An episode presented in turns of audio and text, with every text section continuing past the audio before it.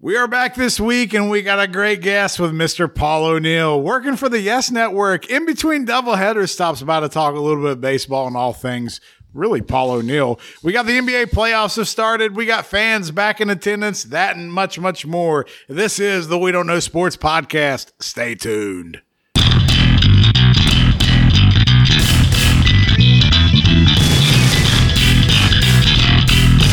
Welcome, welcome, welcome back once again to the We Don't Know Sports podcast. This is Chad and the Mark with my boys Mr. Brown.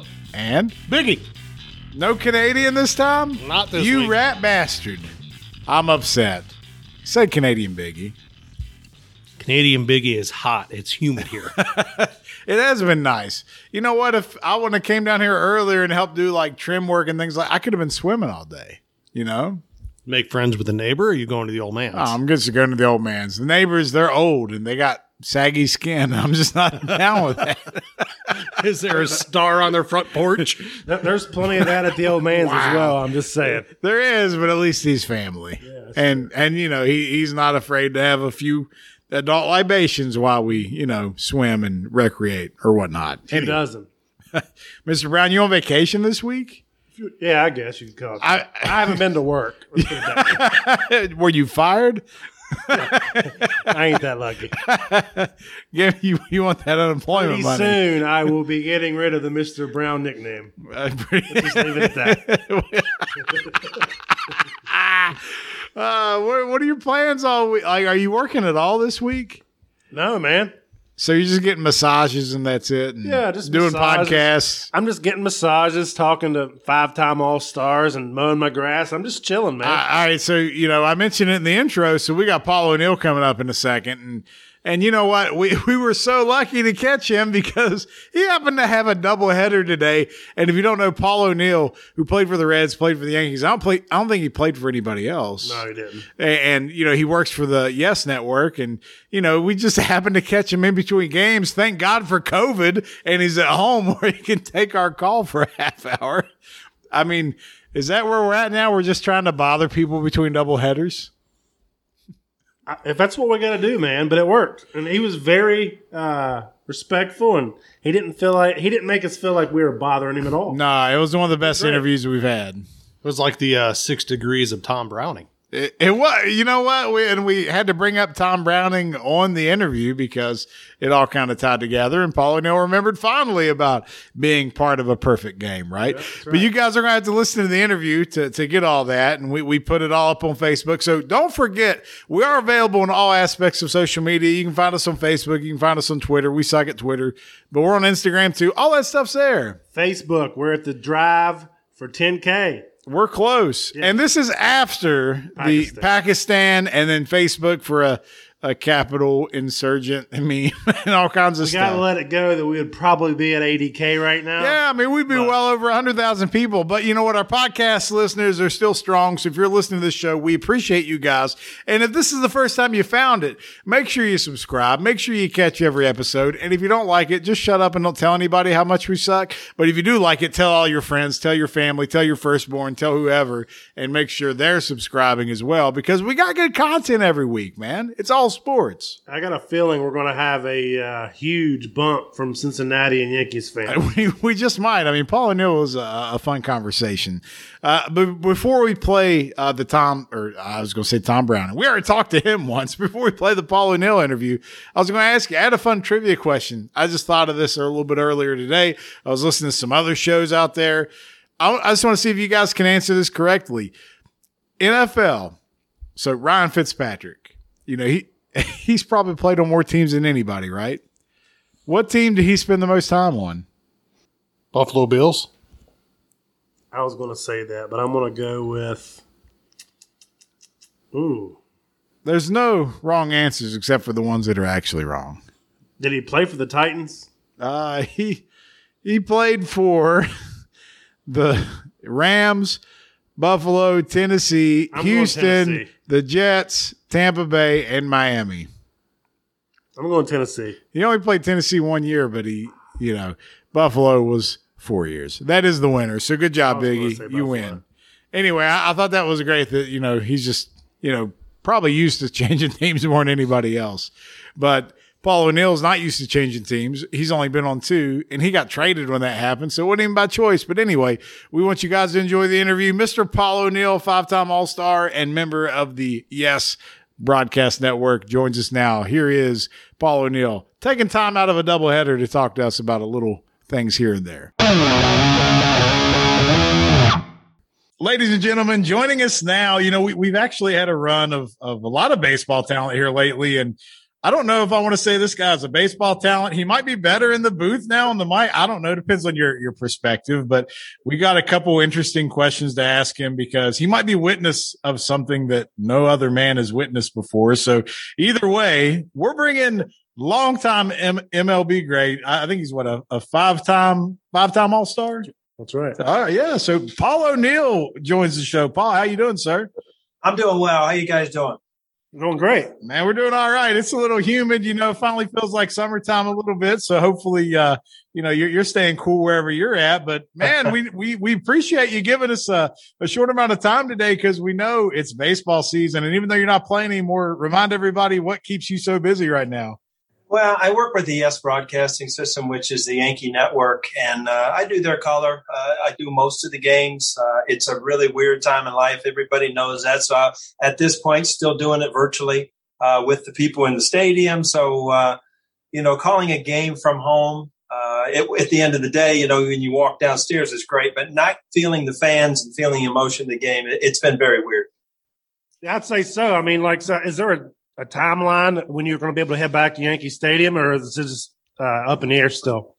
Well, it, it, it's up in the air, but I think there is a timeline of, of, of the All Star break. I, I, think they want the talent to be back in the, the stadium. They they continue to add more people in. Uh, it is getting much more normal with fans in the stadium. Uh, you know, full spring training. I mean, it's uh, it feels like baseball season is here again. So uh, I would expect uh, by the All Star break that everybody will be back in the stadium. You know, I would take your time because they just opened up all the fans back to these NBA playoff games, and in New York specifically, they got a little uh, little boisterous there with the opposing team. Now, the good thing is when you're home, you ain't got to worry about that. But maybe let them calm down there for a few weeks and, and then go back you know what? It was fun. I, I did watch a little of Knicks last night, um, and you know, just to see the fans in the stands again, it, it feels like real sports, and uh, you know, that's that's neat. And you know, I, I, just called some games down in Texas where they had 100% uh, occupancy of the of the stands too. So uh, I, I, don't know that the fans realize how much the players uh, feed off the you know the excitement of the fans and the people being there. Uh, you know, when you dream about playing Major League Baseball in these big stadiums, uh, you dream about playing in front of fans. You don't dream about just walking in and playing in an empty stadium. So it feels much more normal, much more natural uh, with with people in the stands, kids in the stands. That's what makes baseball baseball. So, so let's keep with one last question about the broadcast booth. You as a player, now you're in the broadcast booth. Was it an easy transition for you? And if if not, what was something you may have struggled with initially?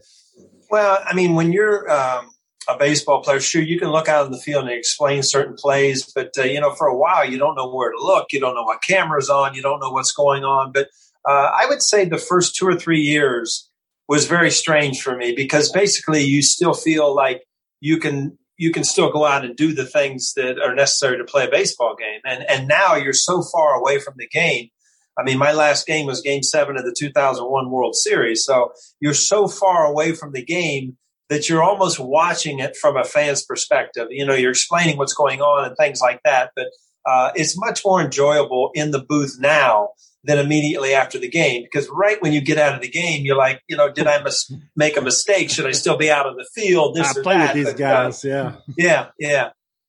Hey, so one question I thought, or I thought this was nuts. So you're the only player in Major League history that's been involved in three perfect games. You had Browning in '88. We actually had him on our show last year. And uh-huh. you had, uh, they, I believe it was Boomer in eight or '98, and then David Cone in '99. Right, right, yeah. That uh, a lot of people bring that up, and to me, it, what it, the only thing it means is I was on good teams with good pitching. I mean, unless you make the diving play, uh, you know, to save the perfect game. But I was fortunate enough to, to make a play in David Cone's game. And I was fortunate enough uh, in David Wells' perfect game to, to catch the last out. Uh, Tom Browning in Cincinnati. But it, it is a weird thing. that it's never happened. But again, I was very fortunate to be part of really good teams with good pitching. Now you gave that ball to him, right? Uh, you know, it's funny. I came in with uh, the ball with Boomer, and I said, "Oh, I threw that ball in the stands," and he like grabbed me. I'm like, "I'm just, kidding." No. oh wow. So we have a ton of Reds following because we're we're right here in uh, Charleston, West Virginia. So we're about three hours from Cincinnati. We, mm-hmm. I was actually just there this past weekend, um, but can you give us a little bit of insight to that 1990 season? Because the A's, you played them, you swept them. They were actually the huge favorite, probably one of the biggest upsets in World Series history. And you all, y'all just come in and whip that ass and swept them. I got that. I got that Wheaties box still. you know, it was strange because we had just come through the playoffs uh, and beating uh, the Pittsburgh Pirates in a, you know, that's back when you only had one playoff before you went to the World Series. So we had an unbelievable playoff against a really good Pirates team. And then, you know, all right, now we're in the World Series. And you're right, we were playing the big bad Oakland A's, Mark McGwire and uh, Canseco and Harold Baines. And, you know, it just, it went on and on. And we were huge underdogs. And it all changed uh, the first inning of the first game when Eric Davis hit a home run off Dave Stewart. And all of a sudden you realize, you know, we got, we can beat these guys. And then we kind of stole game two and then, you know, a lot of people don't realize it because when you sweep somebody on paper, it looks like a total blowout. But we would have had big, big time issues if we didn't close that series out on game four because Eric Davis dove for a ball, our best player, and he was done. He, he uh, lacerated a kidney, so he would have been out of game five. Billy Hatcher, our hottest hitter, uh, had hurt his hand. It got hit in the hand. So, you know, we were going to be minus two of our best players if we didn't close that game out in game four. But, uh, you know, when you look back at Cincinnati Reds baseball, you're still waiting back to get back to the World Series with these teams. And still people talk about the 90s. And sure, we had great players. I mean, Barry Larkin's a Hall of Famer. You had Chris Sabo with third base. Um, you know, Eric Davis was a great player in center field. But, uh, you know, you're still waiting for that. Uh, you know, I grew up in Ohio. So uh, you're still waiting for that period of time like I grew up with with the big red machine where you know, you were going to the playoffs in the World Series every single year. And uh, that's what has been fun with the Yankees and in New York because that, that's what they expect. But it's a long time waiting for the Reds right now. And, you know, I wish them the best, obviously. I really, I'm really glad you brought that up. Thanks a lot, Paul. I appreciate that. well, you know what? Truth sometimes doesn't hurt, but you know what? They, that one they got off to a good start. It just seems like they figure out where they are and they, they can't hold on. But you know, the, the Castellinis who own the team are are very very interested in trying to make this team win. And uh, sooner or later, mark my word, they'll be back. It's just uh, might be later than sooner, but we'll yeah, I you know I just I, I'm just just going to sit here and enjoy it while I can. But you know, one day, one day we'll be back. All right. And this past weekend, you know, as a Braves fan, I, went, I was in Cincinnati and saw the Reds Hall of Fame. And as a, just a baseball fan, it's a first class exhibit because three three levels, all that history in Cincinnati. I mean, you get goosebumps just as a baseball fan just walking in there. And uh, I had to get a big red machine to put on the the studio wall back there, of course. you know what? Cincinnati was a, a very cool organization for me to grow up in. I mean, the traditional organization going through the minor leagues and, you know, when I got called up in 1985, I mean, you still had Pete Rose was the manager and, and Ken Griffey played and Tony Perez and Concepcion were still there. So, you know, the, the, names go on. I mean, there is a lot of history in baseball in Cincinnati and, uh, you know, they're dying to, to get back to the fans I'm talking about are dying to get back to those days where, uh, you know, you can root for your team in the World Series. All right, so you ended up going to the Yankees, and and what's tell us a little bit about the just the differences in the organizations, what the culture was like for both teams, and you know you're obviously still a Yankee really now, so like what what is it about that organization being on the inside that, that brought you in so much? Well, I mean, when I was traded, I was I was upset. I was born and raised in Ohio, so sure I was upset because when you're traded, you're kind of in the back of your mind thinking I'm not good enough to play here, so they sent me somewhere else. So um, you know, when I was traded over there, I, I, went at the absolutely perfect time. The, the Yankees weren't hadn't won in a while. We were just turning it around as a team. I, didn't realize, uh, you know, the, the, the traditions and the culture of the New York Yankees, and it's not just have a good season. It's it's win the World Series, or you didn't have a good season. And you know, from my first spring training, meeting the likes of Joe DiMaggio, Mickey Mantle, Yogi Berra, Whitey Ford. Mm. You talk about goosebumps. I mean, yeah. th- these are names that are just synonymous with uh, the history of baseball. So uh, being part of that, uh, I'll never forget. Being part of four world championships, I'll never forget. Uh, it, it's like two separate careers. You know, I went from Cincinnati and I, I, I love the city. I love the team. I love winning. But when I went to New York, I realized uh, what winning and how important it is and how many people are involved in the winning and the millions and millions of people that are Yankee fans. It doesn't matter if you're at home or if you're in a stadium on the road, there's always Yankee fans. And, mm. um, it's just, it, it's just the way it is. And like I said, you brought up the, the, the term culture. There is a culture there. And, uh, Mr. Steinbrenner, when he was, uh, you know, owner of the team, when I was there, it he did everything he possibly could to allow you to win, but he expected you to win too. And uh, he always said, you know, New York deserves a winner, and you know that always stuck with me because uh, the people there live and die every single day on if the Yankees win or lose. What I found interesting too, we kind of talked offline. You know, as a Braves fan, you, you shattered my childhood dreams, you know, several times, keeping us at one. So at least we're not the Buffalo Bills, but. Uh, that Yankees team, people want to like hate them and act like they're, you know, they were the evil empire. But that, that '90s team and leading up to when you retired, you all had a ton of role players, and you got you guys just clicked. It wasn't like I felt like in the Yankees in the early 2000s was more like let's go out and buy superstars at spots. Mm-hmm. But your all's team, you had like Charlie Hayes, Scott Brosius, people like that. They were good role players, and you all blended well. Yeah, I mean that you know camaraderie and that teams when i look back it, it, was it meant so much. And you know you look at the some of the stars we had. You look at derek jeter you look at mariano rivera andy pettitte jorge posada. None of those were free agents. Those were all part of the yankee organization. I mean they went out and, and signed some free agents and it seemed like there for a while everybody they brought in was a perfect fit but I tell you what, and, and Mr. Steinbrenner paid extra money to keep that team together. And that was another thing that I really appreciated. You've seen it over the years in other sports where teams will win and then they disassemble the team and it's gone. But he, uh, he kept those teams together year after year and gave us a chance to win. And, you know, as you're going through it and you're winning, we won four out of five years. You, you almost take it for granted that, that this is what, but now when you look back, you, you, you understand how special that time was.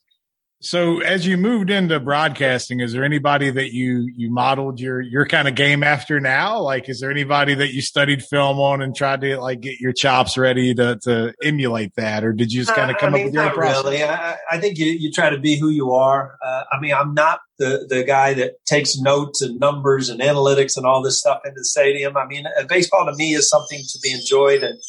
If I can get some thoughts on, you know, what's going through a player's mind or something, great. But uh, uh, I don't even keep a scorebook, and they always give me a, a, lot of grief about that. I watch the game. I, I, I try to remember what happens. Uh, but you know, when I look back at, at, being a child, I mean, it was all about you know Keith Jackson and Curt Gowdy and uh, you know Jim Kaat, And, you know, those were the guys that you would listen on TV. So I, I guess those are the guys you kind of emulate. But um, um, you know, I try to, to just have as much fun as uh, the fans would watching the game. I got pretty good seats were you a Seinfeld fan before you were on the show? I didn't know much about the show, and believe it or not, my mom and dad watched the show. And when I was asked to do it, uh, I thought, well, you know what, okay. And then we were out there doing a uh, playing a series in Anaheim, and they actually came, picked me up, went and shot the scene. I went and had a game that night. So, and then when I ended up watching the show, I became one of the biggest fans of the show. I mean, it's the greatest show ever, and to be part of it again, these are the things that only happen if you play for the Yankees. And uh, believe me, it was uh, it's still fun today when you flip her through the channel and like, oh, that's the episode I'm on. But uh, a lot of people will come out and the fathers will say, hey, you know what? I remember this play you made in 98 and then the wife will say oh yeah i remember seinfeld so different different right. different angles who, who did better on Seinfeld, you or uh, Bernie Williams and Jeter whenever uh, Costanza was trying to teach him how to hit home runs? Yeah, I, you know what, Bernie and Jeet, Jeet's always pretty good on camera, so I, will leave that one up to you. But uh, we had a lot of that stuff. That's a very good answer. hey, we know you're busy. It's doubleheader. You, you got a lot on your plate today. But we appreciate you coming out and talking to us for a few minutes. But I have one last question. All right. Every, every kid watching this grew up on blooper tapes, saw the play where you kick it from right field into the infield. So I don't know if anyone's ever did it before or after you. I can't recall it. So what was going through your head and how did it even work? All right, I'm gonna leave you with this story. All right, so we're in, we're in Philadelphia, uh, extra inning game, two outs. Steve Jeltz was the runner on second base, who who runs very well. So base hit to me. We're going through a tough time. Base hit to me. I'm thinking do or die, do or die. I make the play. I didn't make the play. I fumbled it. I fumbled it. I'm thinking the game's over. You know, so I just kicked it. Well, I didn't know that Steve Jeltz had slipped going around third base because it was wet that night. And just so happened that the ball went straight and I hit the cutoff man. And this, uh, the funny thing is my daughter doesn't, they, she doesn't really remember me playing, but she sees those bloopers all the time every year. So that's what she remembers me as a baseball player too. But, you know, I kicked and punted in high school. Maybe that had something to do with it. I don't know. There- see, there's inside I was story. very lucky the ball went straight because if it had gone sideways, we, I might not be talking about a career. so, eh, are you more of a toe kick or or a side of the foot kick when you do? No, that? I was a toe guy. I had the flat Ooh. front foot like George Blanda, man. Right on. Right on. Man, that's tough with a baseball. I'm not gonna lie. That, that's got me like holding my piggies here. I don't know. Like I said, I, I think I was very lucky that night. All right, Paul. Well, hey, we know you- you're a, a extremely busy guy, and again, from bottom of our heart, we appreciate you just giving us a few minutes, man. It was just fun to hear a couple of those stories, and I'll tell you, I, I did like your scene with Kramer a little better than you know Costanza hitting the long ball. So I, I'll give you that. Nice. And uh, appreciate your time in Cincinnati. Love it. You're still giving back to the game, even though it's with the Evil Empire. But we'll, we'll forgive you for that, man. But hey, thanks so much for coming on, brother. All right. You guys be well, man. It was fun talking to you. Hey, thank you so much, Paul.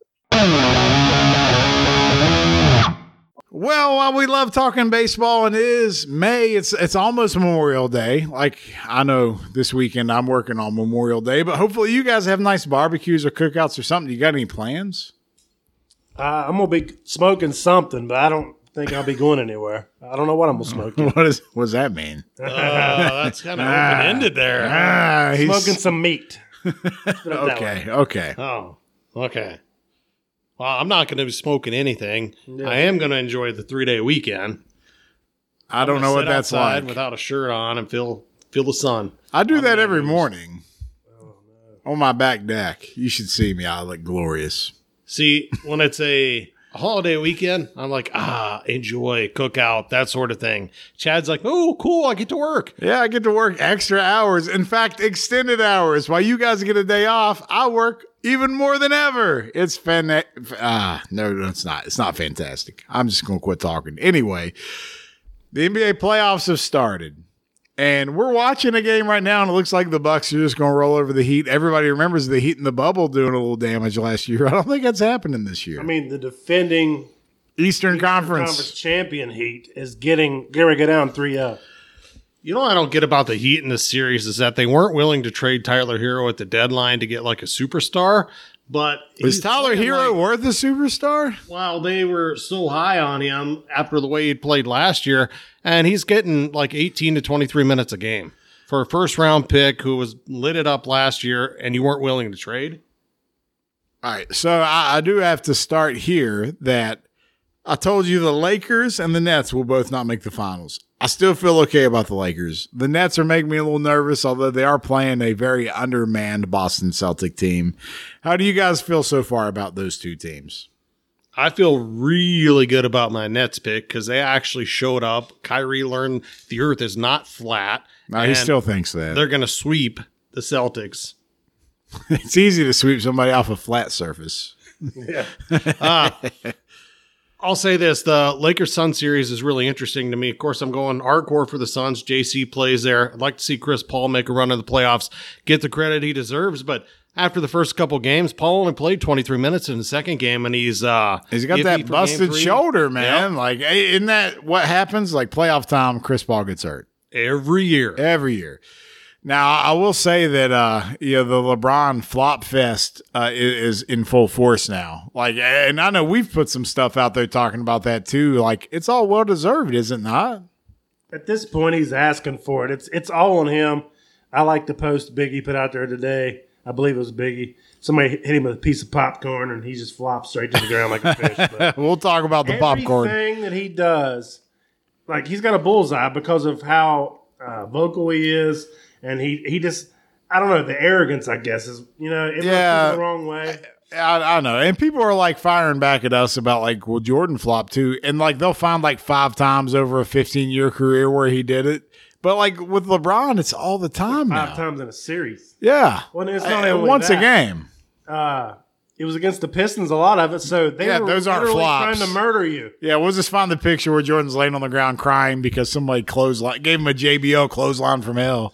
I love to see him, you know, like come to the future, like you know, Back to the Future, the Pistons, and they just show up on the court to play the Lakers, and I would love to see their expressions. My my favorite thing over the the past week was you know did you see the flop or not a flop the fall the foul that KD took. Yeah, that was interesting. He hit the ground hard. I mean, he hit it real hard, and everybody gives KD a hard time about being this certain type of player, and he got up a lot quicker than LeBron has. I like the uh, meme I saw about how long how long LeBron was on the ground with an eye poke, as opposed to uh, Pillar, who Yeah, oh, took yeah, a to- fastball to the To nose. the face. And need And- reconstructive plastic surgery. To No, fix but I'm not laying on the ground that long because I'm a man. I'm a 40. what happened.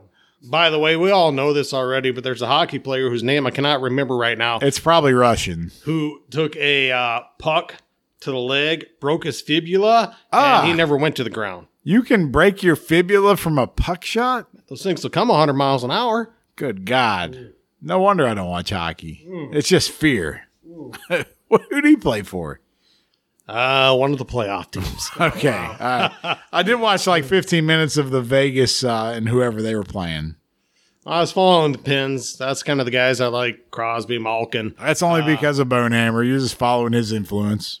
Yeah, pretty much. But they're out of the playoffs now, so I don't know what to do. All right, so let's talk about playoffs. We were talking NBA, and Mr. Brown, you and I, or at least the three of us, we were probably texting a little bit over the weekend how nice it was to see fans back in MSG, I was thinking about that today, and it's amazing. the mecca of basketball. There's nothing like Madison Square Garden, and not only that, like let's just be real about it. we have a hard time talking NBA, but if it were if if they could just fast forward straight to the playoffs, it's a whole nother dynamic, and the intensity has went up. Like this uh, Knicks and Hawks series is going to be one of the best first round series in my opinion. It's fun, man. You I'm watching it. but you got D Rose and Trae Young just jawing, Yeah. and Trae Young's John with everybody. Right, but like you now, you got Thibs and D Rose coming to the Knicks. They're both kind of reinventing themselves, giving them the toughness they need to add to Rand- what Randle's doing. And Knicks fans love that toughness. I love so- Julius Randle, by the way. Right. I mean, Like, how can you not? I mean, it's crazy. Like, but this toughness they're giving them, it's it's going to be fun to watch. And, and the fans, so having the fans back. So you you were like you were texting the other day. It's like, man, I got chills just watching this, right? Because there was fans back, and we haven't watched a basketball game, be it college or NBA, where you had a packed house, let alone MSG New York playoffs. And it's just it's out of control. And Trae Young and the fans, that is a battle I would pay money to see. It's been phenomenal so far. I feel like I'm back in high school. I've got Spike Lee on the sidelines going nuts with the opposing team's best I didn't player. see Reggie Miller throwing up the choke sign or something. But you know, did you see? Uh, I, I I don't know if I sent it to both of y'all. I think I sent it to you. The they handed out flyers for everybody to chant. Trae Young is balding. I did not see that. It is true. It's he, damn he is like, but I don't know with that hair, man. You can't just shave it. It's gonna look too awkward. Canadian Biggie knows how to spot balding. He knows the sign. He does. He's known balding If for he's calling at it- least a decade. It's the gospel. He's got about 28 months left before he can't cover that bald spot anymore. do you do anything to maintain this bald head that you have, or is it just the way it is now? Uh, I wish it would all just finish falling out. I have to shave All right, how often do you shave this thing? uh, every morning. Really? That's dedication. I was gonna. I, I Otherwise, I, I get lazy and I look like Krusty the freaking clown. guess- I, I You should can't. grow it out for Halloween. You should. uh, if I retire or when I win the lottery, I'm growing a ponytail. We'll go play it so we can enjoy this together. That's all I'm asking. All right. So so anyway, the Knicks fan, uh, they said somebody at Madison Square Garden spit on Trae Young. They did. I haven't uh, seen the guy's name, but he's been. I haven't seen a video. Have you seen a video of I this? not. All right, but anyway, they say it happened and they've revoked his, uh, you know, being able to go to games. And then the the you So got something else you think that? of Russell Westbrook. Yeah, right? that's where I was going That's next. where So, you were going to go. I'll just so- say this before you go on. so let's say what happened first. Let's say just say what happened first, right? So for, if you didn't see it, Russ gets hurt and he's going to the locker room and they throw popcorn on his ass, Yep. right? And this is in Philly. No surprise, it's Philly. Russ is talking about you walking, you see me on the street, you wouldn't throw popcorn on me. Trust me, Russ, it's Philly. You didn't want to go up into those bleachers. No, you didn't. And you know they did a good they did a good service for holding him back. I, I don't know the fan, but it's not about he is one, kind of like a crazy nut job. but it's not about the one fan. It's about all of them. Yep. You're not at home, brother. You know, don't don't jump into the you know, the Malice at Palace, you know, that happened in Detroit, but that was well after the bad boy days. Yep. You don't do that in Philly. Yeah. There's certain places you just let it go. Those are the same people who are throwing car batteries on the field at Michael Irvin, right? Yeah. Chatting when he broke his neck. They Uh, booed Santa. So I, I get like, look, you shouldn't throw stuff at players and all that kind of stuff, but like, isn't it fun just to be talking about fans and how they interact? And, and the thing is, I don't think the players are used to it now. Like they've gone through this whole year, and now they have fans heckling him. And Trae Young's great in game one, tells him to shut up. In game two, yeah, they just are relentless and they just get on him. He's probably happy to go back to Atlanta, but guess what? There's probably as many Knick fans in Atlanta as there are Hawk fans. I just have one other question for you guys while we're still talking playoffs. The Clippers absolutely tanked to get into a first round matchup with the They're still tanking. They And don't know how to not tank. Luka is smacking that ass, man. Have you heard like because some of the games haven't had a lot of fans, right? Have you heard Luka's trash talk? About Beverley. Oh yeah, He's too small. He can't guard me. it's fantastic. I feel like Larry Bird's out there. This is great, man. I need more of this. Like that's the only bright side about not having fans is you get to hear some of that. I saw this meme that I really liked. Luka rocks a great clips haircut. He wears a left tackle's number and he just smokes your ass every night. You know what? I can't even get Great Clips memes because we live in West Virginia and we don't even have effing Great Clips. I don't have hair. Maybe that's why. I There's a it so sports clips in Barboursville. That's all we got. Everything else, you're going to Walmart to get your hair cut. I'm not trying to crap on where we live. It's just reality. We don't have great clips, do we? I don't care because I'm gonna give a shout out. I go to Cobb's MF and Barbershop. Cobb's. I I go to Bob's Barbershop. There you go. Bob and Cobb, check them out. you, you probably can't find them on Facebook. Uh, I did get my summertime haircut. What do you think, guys? I went a little short. You know, got, got rid of some of that lettuce. You know, it's hot outside. It gets tough. I just need something a little less micromanaging. I'm going to trim the beard down because it's burning me up. I went to a three. That's where I'm at. I, I wouldn't go. I mean, what do you feel like doing? You want to go a three, or you want to go four, or you want to go smaller, I don't know yet. dude? Once they do it, they do it. No, I'm, I'm gonna do it myself. Oh, you're under yourself. Uh, you, you know what I mean? When you go to the barber, you don't ask them to go ahead and give you a little. I'll do it myself. Ah, ah, it's no fun. If I still had hair, which meant I was. going When's to the a last time you've been to a barber? Do you even know what they are?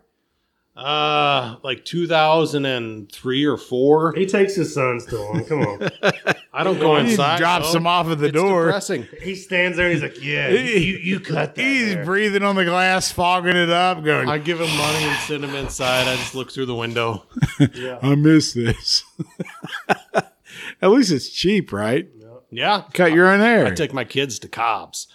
He's Where's- quick? He's cheap, and he's an all-American guy. Do you want to go to a cheap that. barber though? Is that like how you? I don't know. He does a great job. All right, as, as long as he does a good job. I just wouldn't say my first way to describe a barber is he's cheap. Anyway, all right. Anything changed about you guys? Still think Lakers, Nets? Is that it? Nets, and I think I already said last week. I think the Suns are going to beat the Lakers. I, I'm with you. I just wish our boy Jevon Carter would get some playing time, especially with CP3 with the uh, busted shoulder there. His time's coming. He's just got to be ready for it. All right. Playoff moment. So, have you watched more NBA in the past week than you have all year? Absolutely. I have. Yeah, it's Well, it's great. like one of you guys said earlier. Can't wait till you know playoffs get here. Intensity goes up. More people watching right now or us being more interested. We're just like the players. They don't give a crap about the regular season. Why should we? well, let, us transition about to what people watch. So I know Mr. Brown's not a big golf fan, and neither are we really necessarily, but we do know that the PGA Championship drew more ratings than any of these playoff games. It did. It killed the NBA on Sunday. Why? Well, they say you go woke, you go broke. That might be part of it. I think the other part of it is that uh, you had Lefty out there who is a lovable figure, whether he's winning or losing. Yeah, everybody wants to watch Phil. Yeah. Tiger not being there and the ratings being as high as they were kind of surprised me because typically, whether Tiger's in contention or not, people watch just to watch Tiger. Right, but Phil was about to break a record. Oldest still ever to win a major. Come Sunday, everybody was tuning in. Yeah. And that's what happened. And, and Phil did it, man. And then we see the picture of Phil on his boat, like just sipping Mai Tais or whatever. Like he's just soaking it in, man. I saw this uh, story about Phil Mickelson, and he went to somebody's wedding, and one of the guys there was giving him a hard time about the matchup between him and Tiger, where they did the uh, 10 million, 9 million winner take all sort of thing. And he said, You guys hyped this up forever. I want my 29.99 back because you hyped it up and you guys couldn't make three birdies between the two of you. Mickelson had a couple in him and he looks at him, throws a hundred dollar bill at him and says, I won 90,000 of these yesterday. Take this one and shut the F up. Phil's what? How old is Phil? He'll be 51 in like a month. All right. So so with golf, you would think like 51, you can still be like a major competitor, but that's really really not the case. Like these young guys win. So you're 51 and you, you walk, you know, what four miles uh, you know over the weekend? I mean it's insane and you're car- you know you're not carrying your bags but you're still having to hoof it out there. And he gets the job done man so it's great for phil. My favorite thing though that happened out of the weekend was the thing that was not supposed to make air was brooks koepka and bryce DeChambeau. yes. The look of disdain on his face just as as DeChambeau walked by you look, you can try to predict whether or not people really don't get along. I can look at Brooks Koepka's face and know that he does not care one ounce for for DeChambeau. DeChambeau does curls with a 100 pound dumbbells. Right. And he takes forever to tee off. Yep. He takes like four minutes to hit one shot. He's like Sergio Garcia on steroids. That's actually pretty accurate. So, but but just the he walks by and they're asking him questions and he just completely draws a blank. He's like, I don't, I don't even know what I was saying. Uh, I, what was the question? Ah, uh, I will say this: that 18th when they were coming down, I know Koepka was bitching about people being out on the 18th, and he got bumped a couple times. To me, that was great. The, that whole scene, fans finally back out watching. Well, they asked uh, that first of all. The picture when Phil won of the fans, it was it was alarming actually. Just to look at it, it was insane. But Phil was like, they asked him about it, how he felt. He said, "I was a little nervous because there's so many people yep. out." But you know, you know, it's golf fans. It's not. They're not going to throw popcorn on you. Feel it'll be okay. Worst thing that's going to happen, somebody's going to pat you on the back or the shoulder too hard. I would hope so. At least at the PGA Championship. Now, if you're playing at the uh, Odor Eaters, you know, Open in Tulsa, who knows what happens? Sorry, Tulsa. I'm not trying to throw any disrespect. I mean, this isn't tennis. There's no Monica Seles out there. Easy now. Digging way into. Wow, you're really digging into the the bad stories there with Monica Seles. All right, so we so we watched some golf. We had some good stuff there. The NBA playoffs are going on. You know, it's a good time. So it's almost June. It's Memorial Day, baseball season. We're we're a little over a month in, and, and I got to tell you, you know, the last thing I want to ask you guys, just with baseball, like, has there ever been this many injuries or people take time off this early? This has been out of control for me. Like, there's so many people that are just dropping like flies. I don't, I don't know if it's more. I mean, I, I, I haven't really kept up with that as far as that, but I mean, maybe it's the condensed season last year. Maybe it's some return of normalcy, you know. so I, both, know. right? Like rolling over from last year where you played it like when you weren't expecting to, and then you didn't have all. I don't know. I mean, it, but it's it's weird, man. There's a lot of players hurt. I think it's been this way for a few years, though. I feel like there's been more injuries over the last, I don't know, five years. So everybody's normal. soft. Yeah, I think so. I think it's just across all sports. All right. So they're a bunch of wussies. Yeah, I think so. Okay. That's fair enough. It may be a little bit elevated. Maybe. I mean, you know, it's only May, so you're I right. think maybe it's because it's been more star players that you feel the hit more.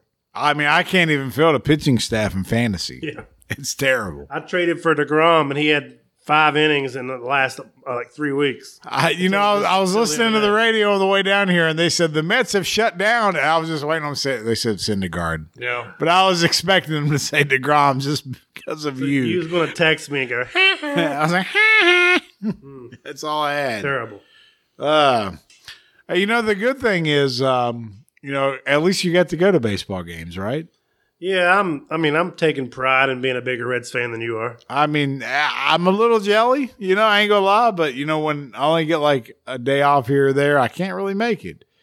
But it is what Good. it is. You can always do what you want to do. Well, They I- play at games risk of during the middle divorce, the week too. Yeah, that's true. they do play in the middle of the week. It's hard to get the wife to want to drive three hours to a baseball game when it's, you know, 85, 90 degrees outside and we can drive 10 minutes and go swimming all day. Mm. That's the problem. No, the problem is that you're taking her with. Just leave her at home. You want to go?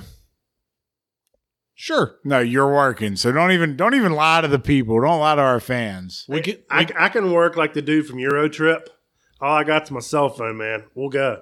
I'll take care of it. You're dropping Euro Trip, and I bet half the people listening Yes. don't know that Twenty movie. year old movie. That's okay. It's great. Is that uh? He works from his cell phone while he's touring Europe, and Wait, then wait, he wait. left the I- office. Is is Euro Trip uh? Uh, what's he? Is that the one with Matt Damon at the Yeah, with beginning? Scotty doesn't- Scotty doesn't. No, yeah, that's what I was trying to think of. Fiona and me. Do it in my van on Sunday. And everybody's saying Scotty doesn't know.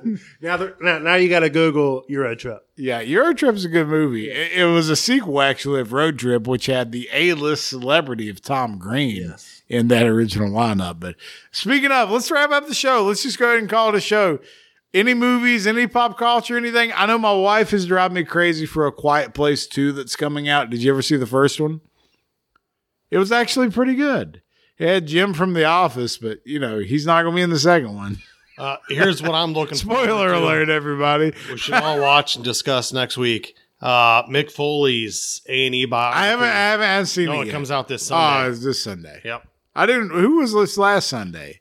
Uh, last Sunday was that. Was it Warrior? Is uh, that who Roddy it was? Piper? No, we already saw that one. I think it was Warrior. Okay. I don't know. You know, he changed his name from Jim Hellwig to Jim Warrior, just Did so he could that. be Mister Warrior. Mr. Warrior. You know, you know what's amazing is you know he comes back to WWE, gets inducted into the Hall of Fame, and has a heart attack on Tuesday after Raw.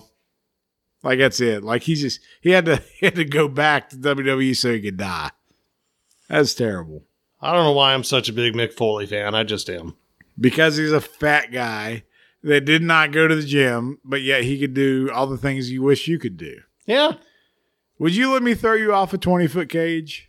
If we were wrestling and I already had like a million dollar purse guaranteed, yep. I don't know what he got made, what what he banked like back then. I bet you he banked at least a quarter million off that match. Okay. No. No. They were headlining. No, they weren't. Who was headlining? That was uh, Kane and Steve Austin. Oh, you're right. So, speaking of wrestling and movies to watch, Batista has a new movie out I haven't watched it yet. My wife really wants to see it. Army of the Dead. Have you seen It's it? It's number one overall on Netflix. You- I know I don't mean a lot. Have you watched it? it's got good reviews, and I Have haven't you- watched it yet. You have. All right. So none of us have watched it. because my wife don't like zombie movies, so I'm probably going to have to watch it by myself Really? Yeah. Like she won't even concede a little bit. sometimes. But like she thinks they're all the same, and to me, I, I just watch it to see how they did the movie.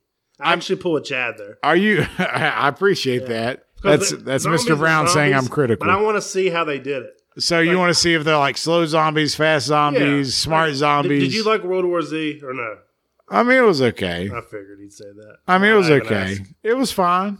I mean, I'm not saying I hated it. I didn't love it. It I liked it because it was a different spin on zombie movies. Like it kind of showed you how different countries were preparing for the end of the world in different ways, bringing religion into it, and other countries did it different ways. I thought it was cool. Yeah, I just the only thing I didn't like about it was at the end of it. I felt like it kind of got muddled together. If it would have been like 15 minutes longer, probably been a better movie. Yeah. that's all.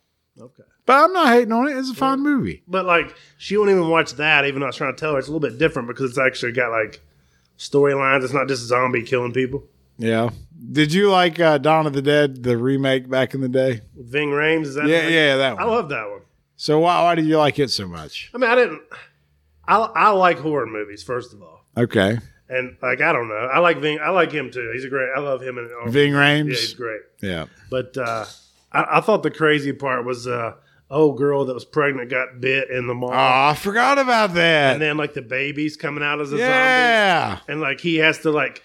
Uh, it's uh, what, what what's the uh, dude's name? Is a rapper that was his, her boyfriend.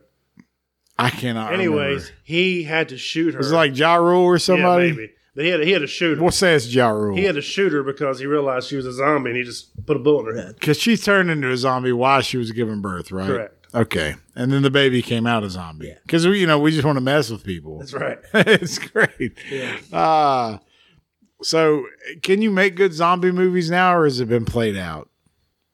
Uh, there's always twists that you know no one's thought of, and technology is always better than ever. So who knows? I don't know. I still like the old school Night of the Living Dead and things like that. I, I still, I still f with that, man. That's good stuff. I don't know. Biggie, you got anything on zombies before we wrap up? I don't watch horror movies. If there's ever a zombie apocalypse, I'm going to find Woody Harrelson. We're going to hang out. Uh, I, I got all the, the guns and ammo you need, bro. Don't even worry about it. Here's the thing, Biggie. You don't have to be the fastest. Just don't be the slowest. That's it, man. You ever seen that movie Without a Paddle with uh, Seth Green and Matthew Lillard? it's been a while. And the, the bear comes out and the guy's taking his shoes out and he's like, Why are you taking or taking his shoes off? He said, Why are you taking his shoes off? He said, I run faster without my shoes. He said, You can outrun a bear. He said, I don't have to outrun the bear. I just have to outrun you. True though. That's how the zombies Absolutely. work. Oh my God, the meth heads are like out in full force here. That's my only real issue. Should there be a zombie apocalypse? Is am I killing the zombies or am I killing the cross lanes walking? I think real I don't know. It might be time to wrap up the show because we just had like a, a massive amount of people pull out the gravel road here in the middle of nowhere. If you're on a gravel road down the middle of Cross Lanes, West Virginia, it's not a good thing. You're only out here to buy meth from Mr. Brown's neighbor. That's right. do, do you vaguely, faintly hear them dueling banjos in the background? No, no, no, no, no, no, no, no. That's right. That I don't- means paddle faster. They're they're they're probably not probably not playing banjos. They're probably playing Tupac. Is Burt Reynolds dead? No, he Okay. just recently. I, I will tell you this. I'm going to wrap up this and the show's over. I was listening to Jim Rome. Y'all give me crap all the time because I've misappropriated people that are alive with people that are dead or vice versa. And Jim Rome was talking about Anthony Mason and how he was afraid of Anthony Mason. He went on this whole thing for a segment, came back from the segment, realized Anthony Mason was dead. He covered it great because he said, even if he's dead, I'm still afraid of him you know, which is fine. Mm-hmm. But if Jim Rome can think Anthony Mason is not alive anymore, then you got to give me a little bit of credit back. Like, Okay. That's you get it. like a 1.7 out of 10 back. I, I, I'll, you know, that's 1.7 more than I had before, so I'll take it. Well, ladies and gentlemen, this has been the We Don't Know Sports podcast. We're going to sign off now and play some NBA Jam. Biggie, do you have somebody you want to roll with here? Uh, we're gonna roll with the Sonics, beat 26 teams, and then the Sonics, so we can unlock. We we got to unlock mark. some guys, Yeah. right? Mr. Brown, like I I know we're ready to wrap up, but who's been your favorite team to play with on NBA Jam so far? I've actually went homer mode with B.J. Armstrong and Pippen. BJ Armstrong and Scottie Pippen. I love it. I got to tell you, I, I've liked the Phoenix Suns so far with uh, Barkley and Majerle or KJ or whoever it may be. I will say this: he's not commenting right now, but my son loves the Orlando Magic and Scott Skiles. My God, do and they not apparently love the Scott Orlando Skiles is a cheat I'm code good in if I never see Orlando Magic again. But also, that 30 assist Scott Skiles ain't walking out that tunnel No, when your son's But controlling. the, the 30 steals, the 30 steals 30 Scott shot Skiles. But what Mr. Brown's re- what, what Mr. Brown's referencing is that Biggie's son does not know what the pass button is. He's just passing the ball. I'm going to shoot it. I'm good.